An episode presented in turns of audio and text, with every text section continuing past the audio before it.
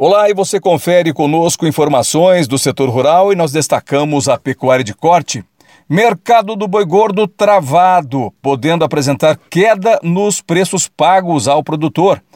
Isso acontece devido ao fluxo lento de carne no mercado interno.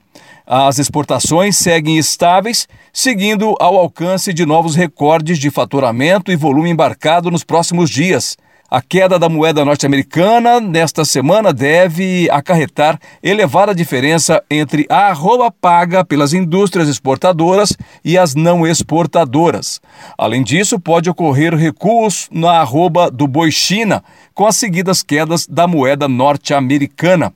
E você confere agora as cotações da arroba do boi, da vaca e da novilha gorda. O boi gordo em Campo Grande Anastácio, Nova Andradina, Bataguaçu e Terenos 305 reais, 310 em Naviraí e Rochedo. A vaca gorda, 285 em Campo Grande, Anastácio, Nova Andradina, Bataguaçu e 280 em Terenos e 290 em Naviraí. Fechando as cotações, a novilha gorda, 290 em Campo Grande, Anastácio, Nova Andradina, Bataguaçu e Terenos, 295 em Naviraí e Rochedo.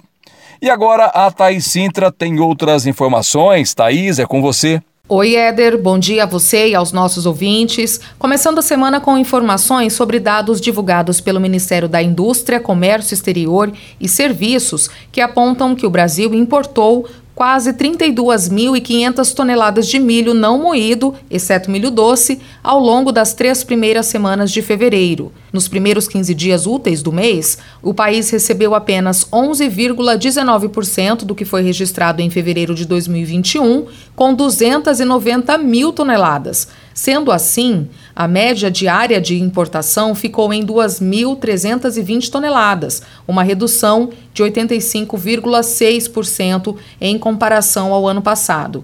O primeiro mês de 2022 também representou queda nos valores médios diários gastos, que saíram de 2,81 milhões de dólares em 2021 para 575 mil dólares em fevereiro, uma baixa de 79,6%.